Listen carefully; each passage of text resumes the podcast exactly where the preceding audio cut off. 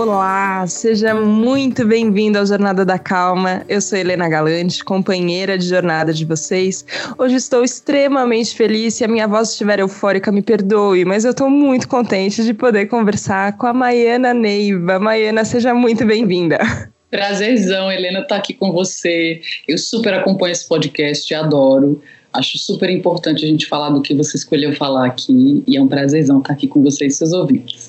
Essa voz maravilhosa vocês já reconheceram da TV, dos filmes, de séries. Sim, a Maiana é atriz e eu vou contar para vocês que muito da minha euforia é porque lá em 2003, faz muito tempo, a gente estudou juntas no Teatro Escola Célia Helena. Lembra? Acho que eu já contei para vocês em algum episódio que numa vida passada eu era atriz também. E eu lembro quando a Maiana entrou na sala, a primeira cena que eu vi você fazendo, e eu fiquei impressionada. Na época eu não pensava nesses formatos assim, mas com a luz que você você colocava, não só no personagem, era mais do que a interpretação ou como, como você fazia a cena que eu falava, nossa, quando eu crescer quero ser igual ela, mas tinha uma luz que você colocava ali em cena e é engraçado porque a gente perdeu o contato por muitos anos, a gente se acompanha só de longe, né, pela internet, ainda bem que tem, mas eu olho para você e vejo essa mesma intenção de iluminar por onde por onde você entra. E hoje você está fazendo ali a sua jornada da calma também, compartilhando com a gente gente, o que é mais bonito. Acho que isso que eu fico, isso que eu fico muito feliz, estou muito contente mesmo. Helena, minha linda, eu também fico muito feliz. Eu tenho muitas assim, ótimas lembranças da gente. E para mim é um, é um momento muito especial te reencontrar nesse tempo com esse com essa cor no nosso encontro. E essa luz que a gente vai compartilhar, acho que ela sempre vai existir, seja no teatro e seja falando dessa, dessa coisa tão importante que é a lucidez, né? Que você você tão lindamente escolheu como jornada aí de, de compartilhamento e que eu estou muito, muito feliz de estar aqui mesmo. Agora me conta, Maiana, porque eu tenho a impressão que quando a gente começa a, a pensar em autoconhecimento e buscar um caminho, normalmente isso começa meio escondido. É uma coisa que a gente vai fazendo assim, bem na miúda, sabe? Você não conta para ninguém, você vai falando, não, peraí, tem algumas coisas que a gente vai achando meio estranho no meio do caminho, até que tem um momento que você fala, não, isso é importante e eu vou ter que começar a falar disso com as pessoas. Como é que foi esse momento de quando você começou a, a fazer uma busca e quando foi que você sentiu que, que já estava pronta para compartilhar isso com mais pessoas? Helena, é muito engraçado isso. Acho que desde criança que eu lembro que no meu quarto, eu tinha 10 anos e eu era fã dos Beatles, eu tinha Beatles e uns budinhas, assim, tinha uns, uns livros, eu, desde, eu comecei a meditar acho que com uns 10 anos, eu come, comprei uns livros, eu morava em João Pessoa, na Paraíba não tinha, né, muita centro de meditação, e eu lembro que eu comprava discos, audiolivros, discos, audiolivros de meditação. Eu ficava lá, assim, muito viajando. Eu estudei num colégio interno de freiras, né, onde eu aprendi a meditar lá dentro. Então eu acho que a minha vida espiritual, eu entendo isso que você está dizendo, assim, de alguma maneira sempre foi a grande busca da minha vida. Eu sou atriz, amo criatividade e arte, é, mas assim, no meu sentido secreto, como a gente diz no budismo, acho que a minha jornada espiritual sempre foi a maior busca da minha vida. E é como você diz ali, né, quando a porta se fecha, acendendo uma velhinha em busca ali, mas de alguma maneira é, eu sabia que viver sem isso que o que quer que eu fizesse e que fosse bom ou não naquilo era, era importante e tal. Mas saber viver, saber equilibrar minhas emoções, entender como funcionava a minha mente, era uma coisa que sempre foi muito importante para mim.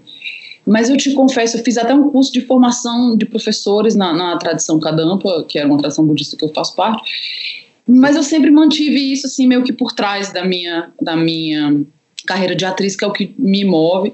É, mas quando veio essa pandemia, eu, eu já falava disso de uma maneira ou de outra, mas de uma maneira mais velada.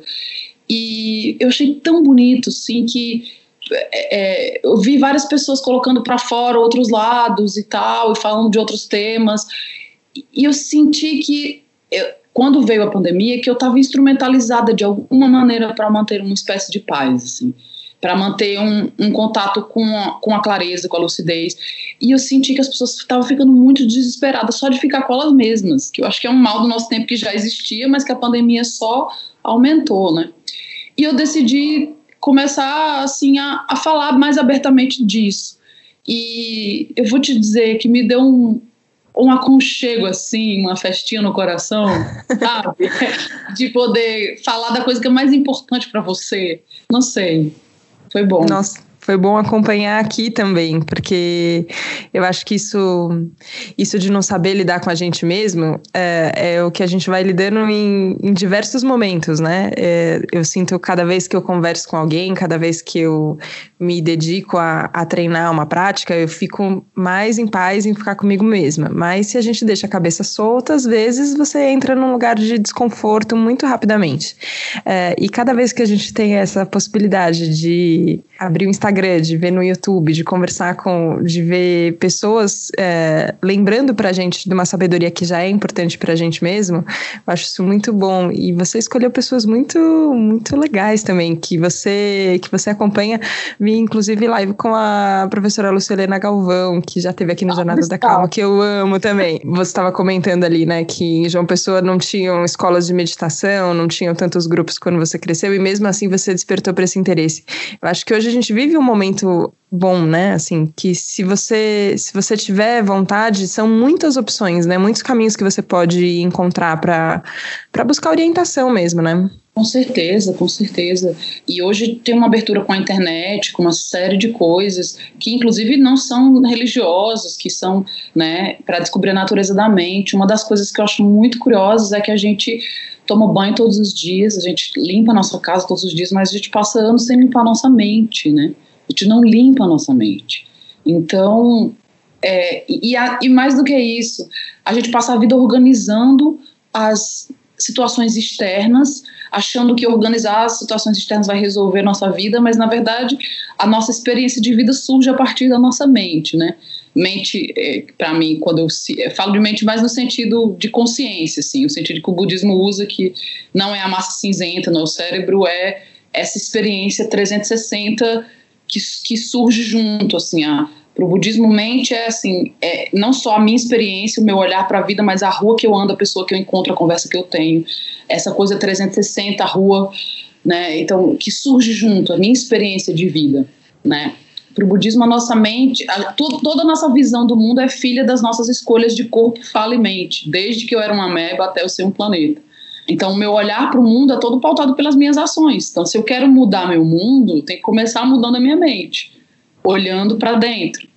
E, então, eu acho que, cara, não existe um tempo mais perfeito para a gente olhar para isso, sabe? Como agora, assim para a gente entender, caramba, o nosso mundo chegou num ponto muito doido. Isso, na verdade, é também a nossa mente, né? Chegou num ponto muito, né? Que a gente nunca volte para esse normal que a gente estava chamando de normal e que a gente comece pela nossa mente, né? Pela nossa qualidade de presença na vida. Sinto que isso é parece que o universo inteiro parou para a gente fazer isso, sabe? Assim, para a gente recuperar o ritmo da natureza sabe? O ciclo das estações, recuperar a consciência do planeta. Nós somos os neurônios do planeta, né? Assim, de alguma maneira a gente é ínfimo, é pequeno, e a gente é super importante gente perceber isso, mas é super importante a gente estar tá alerta para nossa missão, né? Que acho que além de uma crise é, de saúde, de uma crise política, o que a gente vive é uma crise humana mesmo. E, e se não for pelo humano, como a gente vai recuperar, né? Se não é retomando o humano como que a gente recupera? Então, acho que a meditação e lucidez tem tudo a ver com recuperar isso que tão longamente perdido, né? Nossa, recuperar o humano, eu acho que tem a ver com o que você estava falando no começo, assim, o que mais a gente tem que fazer aqui? O que, que mais a gente pode fazer com a nossa consciência, se não isso, né? E eu, eu gostei porque hum, você estava falando sobre budismo, que você se aprofundou muito no, no budismo e é importante, é, mas eu vejo que você tem um olhar aberto para. Hum, isso eu gostaria de entender mais sobre isso, assim, sabe? Porque às vezes a gente escolhe ou uma religião, uma linha de, de estudo, de dedicação, de prática, é, e a gente para de ver que no final as outras coisas também estão falando disso. Eu achei legal que você falou que a escola de freiras que você estudou tinha meditação também, porque é isso isso. Às vezes no catolicismo eu estudei em escola de freira também. É, não, não tinha esse nome meditação, mas era uma prática de tentar uma conexão. Tinha, tinha uma coisa ali a ver. É, eu acho que a gente não pode correr o risco de ser, ah, de ser reducionista, assim, sabe? Já ah, eu, eu, eu li por cima, então agora é isso. Mas eu acho que a nossa profundidade não precisa excluir esse olhar mais aberto para todas as outras coisas, né? Você vai buscando influências também, é só impressão minha, me conta. Ah, não, Helena, totalmente, sim, eu sou budista, mas eu, é, por uma escolha de prática, acho que por uma coisa cultural, no sentido de ser uma prática que eu já estou adaptada que faz sentido para mim. Mas assim, o próprio budismo diz que o budismo é uma canoa para você atravessar. Quando você atravessa, você pode soltar, você não precisa mais do budismo, né? O budismo é como se fosse uma aparência à sua mente, né?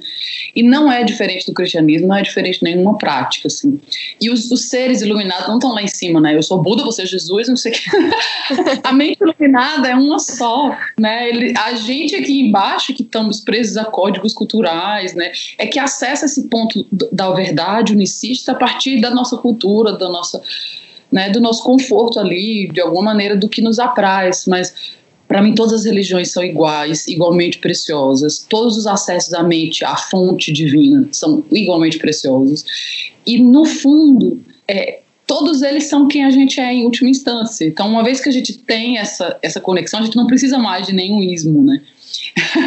então, e, e, você também pode praticar a meditação sem ser, nenhum, sem ser de nenhuma religião. É, é, em essência, a meditação é estudo da natureza da mente e como a gente cria realidade. Então, você não precisa ter nenhuma religião. A sensação que eu tenho, por exemplo, para mim, da religião, da prática budista como um todo, que eu acho que o budismo tem muito isso de filosofia, de prática, de ter um monte de coisa misturada é que tem uma monja que é, que é muito querida, minha amiga, que é o Sanjana, ela fala: o budismo é meio que o crossfit da meditação. Porque, Adorei. Tá querendo, assim, né? Porque, assim, é sério. A gente tem vários tipos de meditação. Você tem meditação para acalmar, você tem meditação para aumentar mindfulness, você tem qualidade de presença, você tem um monte de coisa.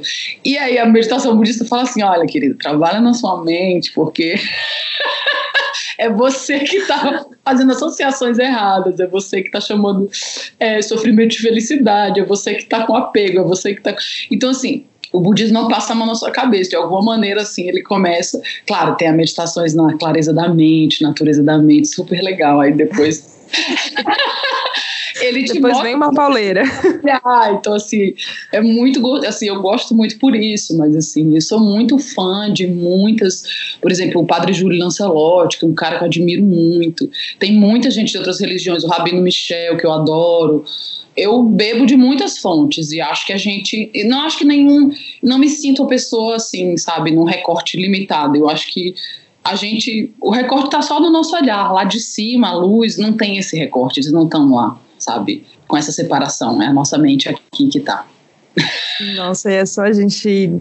Acho que todo o trabalho é isso, é reconhecer que também a gente não está separado de todos eles, né? Eu, eu, quando eu vejo isso, ensinamentos que Buda deixou, que Jesus deixou, to, todos eles estão falando assim: ó, nós somos iguais a vocês. Mesmo isso, as pessoas que a gente fala mais iluminadas, foi uma sensação que eu tive conversando com a Monja Coen, por exemplo, que eu falei: nossa, mas ela vai achar que é, eu sou muito culpada, muito errada, porque eu não medito todo dia e não sei o que. Você fala, cara, é, não tem na cabeça dela isso, isso está na minha minha cabeça, né? Eu que fico pensando, pensando essas coisas. No final, acho que é só um exercício de reconhecimento mesmo de uma natureza que já é nossa, que é uma Sim. natureza divina, mas que a gente se, se esquece mesmo, né? Fica a gente se distrai. Eu acho que essa, essa é a palavra, assim. O mundo tem muitas distrações, né? Quando a gente fica olhando só para elas, a gente pode e, e eu tenho um, também reparado uma, enfim, uma escolha que você fez de ficar mais perto da natureza, por exemplo, mais perto dos animais, mais perto do, do verde. Eu tenho e às vezes eu sinto que o que, que tem de diferente, né? Eu nem sou uma pessoa tanto da natureza, mas eu penso o que, que tem de diferente no campo. Eu falo tem um pouco menos de distração, talvez. Tem um ambiente que você pode que convida talvez a sossegar mais a mente. Foi por isso que você escolheu ficar mais perto? Como foi? Totalmente, assim, eu fiquei já há um tempo, eu faço, tenho feito retiros sempre no campo, né, mas assim, eu tava, morei fora do Brasil cinco anos e fazia muito lá. quando eu voltei, eu sempre fui uma pessoa urbana no Brasil, assim, no sentido de morar em grandes cidades. E eu senti um impacto, assim, acho que meu espírito nasceu para morar na, nas montanhas, na natureza, porque é isso, exatamente o que você falou. É, a gente tem muito estímulo visual na cidade, muito barulho, muita gente, e que é, sempre chama a nossa atenção. Né? No campo, para mim, é mais fácil retomar essa mente de unidade. Tem um ditado budista que fala, mestre, como eu deveria tratar os outros? Ele fala, filho, não existem outros. no sentido de que é, somos um mesmo, assim, numa dimensão muito, muito profunda, somos uma consciência sagrada só. E no campo, na natureza, para mim é mais fácil identificar porque eu fico numa mente mais ampla, mais expandida. Às vezes na cidade eu me sinto muito presa às minhas narrativas, a narrativa que eu criei para mim, a ideia do que eu sou, as pessoas, sabe, na rua e os carros. Eu acho que eu fico com uma mente um pouco mais densa. E o campo eu consigo me desenvolver qualidades mentais maiores, assim, me sinto mais mais aberta, assim. Mas sabe que isso que você falou da gente criar narrativas para a gente mesmo? É, se teve uma coisa que ficou do teatro para mim e, e, enfim, não, não segui a carreira, não, não me dediquei mais a isso. Eu gosto muito de, de ir ao teatro, mas não é mais uma coisa que interpretação não faz mais parte da minha vida. Mas eu, eu percebo muito isso, assim, a possibilidade de você interpretar um papel e sair de um papel e interpretar outro papel completamente diferente, depois sair daquele papel, eu acho que tem uma, tem uma dica que fica ali de que, ó, na verdade é só uma historinha, viu, gente? Não, não compra É totalmente verdade. Ser atriz é um exercício de vacuidade mesmo, que é uma das práticas das mentes do, do, que a gente estuda na meditação, né? E é isso, assim, não existe uma identidade fixa. É, a gente sofre porque a gente acha que a vida é fixa, ou que ela existe do seu próprio lado, né? E, e é isso, assim, se alguém te dá um roteiro, alguém me dá um roteiro, eu leio aquilo, me dê que eu vivo. Eu vou lá e vivo aquilo, eu sou aquilo 12 horas por dia, depois eu volto para casa e sou outra coisa. E, né, eu sou filha para minha mãe, sou namorada do meu namorado, sou irmã da minha irmã, sou uma pessoa que passa na rua para uma pessoa que passa na rua. E junto com isso a pessoa famosa. Eu fico pensando que ainda é mais complicado, porque ainda tem uma ideia de uma Maiana Neiva na cabeça das pessoas que também a pessoa não te conhece, mas ela tem uma tem, tem essa projeção ainda, né? Sim, ainda tem uma, uma falsa glamorização de uma ideia de, um, de uma profissão que é muito mais suor do que glamour. Né? Mas ali soa uma coisa, uma ideia X, né? Também tem isso, mas eu acho que essas identidades a gente tem que brincar com elas, tipo um palhaço, assim, com aquelas bolinhas no ar, assim, sabe? Uma hora eu sou isso, uma hora eu sou aquilo. Eu sinto que eu fico mais em paz quando eu entendo a vida como essa grande dança, assim, essa dança orgânica, onde a gente assume formas, a gente assume sabe, aparências, eu estou nesse lugar, eu estou isso agora, agora estou isso, agora estou isso, sem me apegar a que aquilo seja fixo, sem achar que a minha felicidade, que eu só vou ser feliz quando isso acontecer. É, eu acho que uma das coisas que eu acho lindo na prática da meditação é que trabalha muito o reencantamento da vida, né? E a nossa, a nossa, o excesso de nossas narrativas meio que vai é, esfriando ou apertando as coisas, pessoas, situações num conceito, né? Sei lá, por exemplo, eu conheço alguém, eu tô aqui numa festa e eu olho para um menino, nossa, que menino bonito, não sei o que, começo a conversar com ele. Aí, né, de repente aí surge uma, um afeto, aí anos depois eu me caso com ele, e agora essa pessoa tem a obrigação de me fazer feliz. Agora você é meu marido, viu? Tem a obrigação de fazer feliz. A gente banaliza, sabe assim? A gente parece que vai colocando a vida em caixas apertadas e a gente perde esse esse maravilhamento que surge, nossa, aquele menino que eu vi, que eu achei tão bonito, sabe, aquele, nossa, que legal, de repente ele escolhe todos os dias me encontrar na mesma casa, caramba, que coisa incrível, entendeu? Assim, a gente perde essa, essa a gente é, vai meio que se fechando em bolhas de, de realidade, identidade, e a gente perde esse reencantamento de dizer tudo tem escolha, né? as pessoas têm escolha de estar aqui, eu tenho escolha sobre a minha vida, eu não sou fixa, eu não sou uma coisa só. Então, eu acho que isso dá um campo para juntar a mente com o divino, assim, sabe? Para juntar a mente com a fonte, para a gente crescer sempre sem, sem identidade, sem rótulos, sem nomes. Acho isso muito potente. Eu acho que o que suja, que vai apertando a nossa experiência de vida e vai deixando a gente meio mal-humorado, essa banalidade, a gente vai banalizando a vida, como se a vida não fosse mágica de dentro para fora, sabe? Uma vez eu pensei nisso, eu falei, nossa, era uma sensação de arrebatamento. Sabe quando você parece que você é arrebatado pela vida, assim? Quando meu sobrinho nasceu, ele nasceu prematuro, ele teve que ficar um tempo no hospital até poder ir para casa, então foi um período ali bem complicado.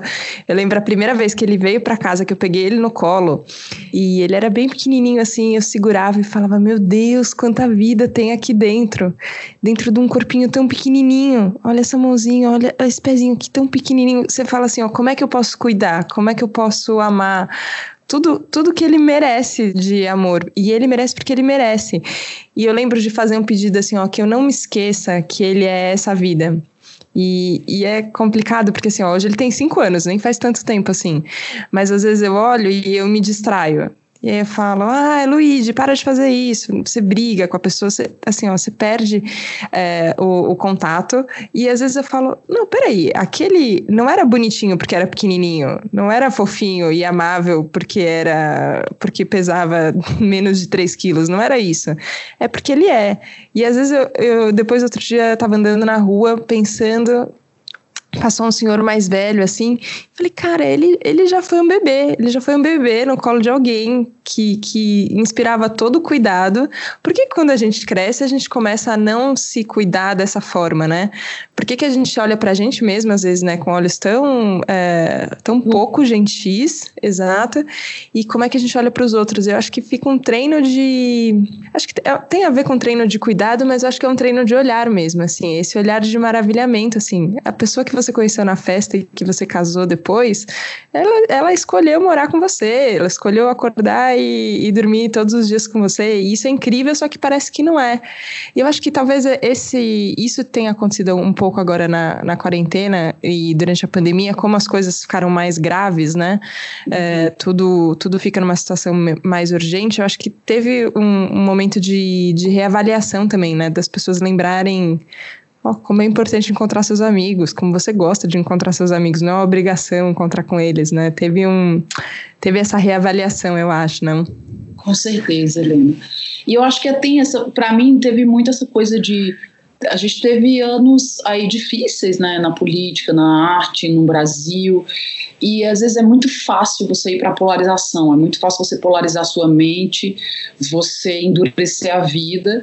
Então, para mim, quando entrou a quarentena, eu te confesso que uma parte de mim já estava, de alguma maneira, é, muito tocada é, por essa realidade externa, porque não é fácil ver tanta gente morrendo, né, tanta gente sofrendo. Nossa, a gente está inserido num país de muita desigualdade, então, do, do, político ao sanitário ao social, você tem uma crise. E não é e, e, e meditar não é ser invisível para isso, mas é escolher cultivar a paz assim diante desse disso tudo que se move, sabe? É escolher ter uma qualidade de presença com você mesmo para você ser um apoio para o outro. Assim. Eu acho que o mundo, de alguma maneira, não precisa mais de gente de sucesso, o mundo já tem muita gente de sucesso, precisa de gente que, que vem com escuta, que vem olhar o outro, que vem para curar qualquer pretexto que você tenha, qualquer trabalho que você tenha. Eu sou atriz, você é pedreiro, você é médico, você é professor, você é porteiro. Eu tô aqui para curar esse mundo, assim, assim, a gente entender nossa dimensão maior, porque que, e que comece por curar as nossas relações, sabe? Tem tem um estudo. Quando começou a quarentena, eu vou voltar para isso que eu vou falar. quando começou a quarentena, eu estava viajando muito, eu tava trabalhando sem parar, três anos, assim, de um set para o outro. Às vezes eu, tava, eu fiz um filme, uma série ao mesmo tempo em que eu trabalhava segunda sexta na série, sábado e domingo. Tava em São Paulo e dois dias no Rio fazer o um, longa do Daniel Filho. E eu estava muito cansada. Eu terminei uma nova, terminei no último, de primeiro dia da quarentena foi o meu último dia de trabalho. Então eu descansei assim, nossa, fazia tanto tempo que eu não parava num lugar na minha casa. E eu comecei a, a fazer assim, ouvir meus discos, tem um toca-disco, ouvir os meus discos de João Gilberto. Comecei a meditar, comecei a cozinhar de novo. E só essa qualidade de presença já era uma espécie de meditação, porque meditação é tudo na vida. Meditação não é só quando você senta para meditar, né? É tudo, é estar é tá presente inteiramente, não querer estar tá no passado nem no futuro, porque o presente te protege. Quando a gente está inteiramente no presente, a gente está ali diante do que do, da, daquela cena que o universo está propondo para você. Então, você está presente, você está olhando para a verdade da cena. Você não está ansioso para o passado, ansiosa para o futuro ou melancólica do passado. E eu comecei a entender que Aí eu lembrei desse estudo de Harvard, que era um estudo sobre a felicidade. Acho que é um estudo mais completo que existiu sobre a felicidade. O quarto é, diretor dessa pesquisa que começou no começo, em 1910, por aí, 13. Estudou durante 80 anos 724 homens, mulheres, pessoas ali daquela região. E depois de acompanhar essas pessoas durante a vida inteira, eles constataram, através dessa pesquisa, que as pessoas mais felizes eram as pessoas que tinham as melhores relações. Não eram as casadas há mais tempo, não eram as solteiras, não eram. Mas a qualidade das relações definia a qualidade da nossa experiência de alegria, de felicidade. E eu senti muito isso, sim, porque eu, eu comecei a recuperar uma outra relação comigo mesmo, e aí surgiu uma outra relação para o mundo, assim, para os meus amigos o que era essencial, assim, eu percebi que tinha um monte de coisa que não era essencial na minha vida e comecei a pautar minha rotina por, sabe, agora eu antes eu acordava pautada por uma agenda de gravação, fazia todo o meu dia pautado por uma agenda externa, tudo bem que tinha as coisas, mas não, agora eu quero acordar, eu quero meditar tantos minutos, eu quero fazer exercício, eu quero comer bem, eu quero aprender a cozinhar coisas novas, eu quero, então, assim, então eu aprendi música, quero estudar coisas que me me afinam a alma, assim, sabe? fazer retiro online, trabalhar nos meus projetos, sei lá. E, e para mim foi um tempo de descanso até, né? é, enfim, coisas acontecendo, questões, mas internamente eu senti que era um recurso muito importante instrumentalizar a paz, sabe? E acho que a gente precisa falar mais disso no mundo, sim. Por isso que eu fico tão feliz de estar aqui também, sabe? Acho super importante a gente jogar essa energia no mundo. Eu, eu fico, acho, assisto muito o André Trigueiro, né, também, o Papo das Novas. Eu, gente, eu acho maravilhoso uma pessoa que mistura espiritismo com opinião de, de ecologia. Eu falo, gente, essa pessoa. Lucelena, André Trigueiro, assim, você. Tem uma galera que eu falo, gente, é isso, essa é a nova terra. Estamos Sabe? vivendo nela, vamos construí-la. Construir a nova terra, é assim sabe? O importante é nossa, o nosso maior. Vamos deixar o que é menor para trás. Chega. Acho que aquilo que eu que lá atrás eu vi em você e falei, nossa, é uma luz forte, é uma, é uma luz que entra. É, hoje, hoje eu penso e eu tenho cuidado sempre, porque eu acho que é a palavra mais banalizada que a gente tem, mas eu olho e falo, cara, tem amor, tem, tem que colocar amor no que você faz, tem que colocar amor na, no retiro online que você vai fazer, na, na peça, na série, não importa, assim, ó, mas onde a gente estiver, a gente, a gente pode colocar isso porque tem na gente, a gente pode. É, escolher entregar isso, mesmo quando tudo estiver difícil. E às vezes as pessoas falam: "Ah, mas é não é alienado, não é, não é complicado". Você fala: "Não, cara, porque se não for assim, a gente não vai, a gente não passa por isso.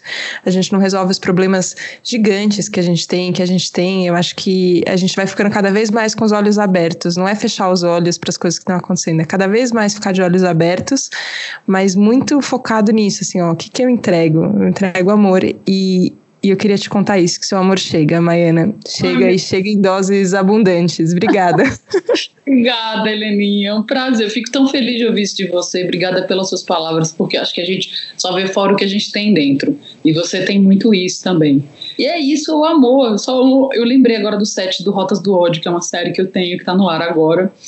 E quando eu lembro desse set, que era um set super crimes de ódio, uma série super densa, eu só lembro do amor do set que a gente tinha, do amor, sabe assim, de chegar às 5 e meia da manhã da gente rir, da maquiagem, da gente estar tá da diretora, da, sabe? Então, assim, a gente veio cultivar isso, não importa a nossa profissão, nosso papel no mundo não tem nenhuma importância, nosso grande papel é esse, sabe?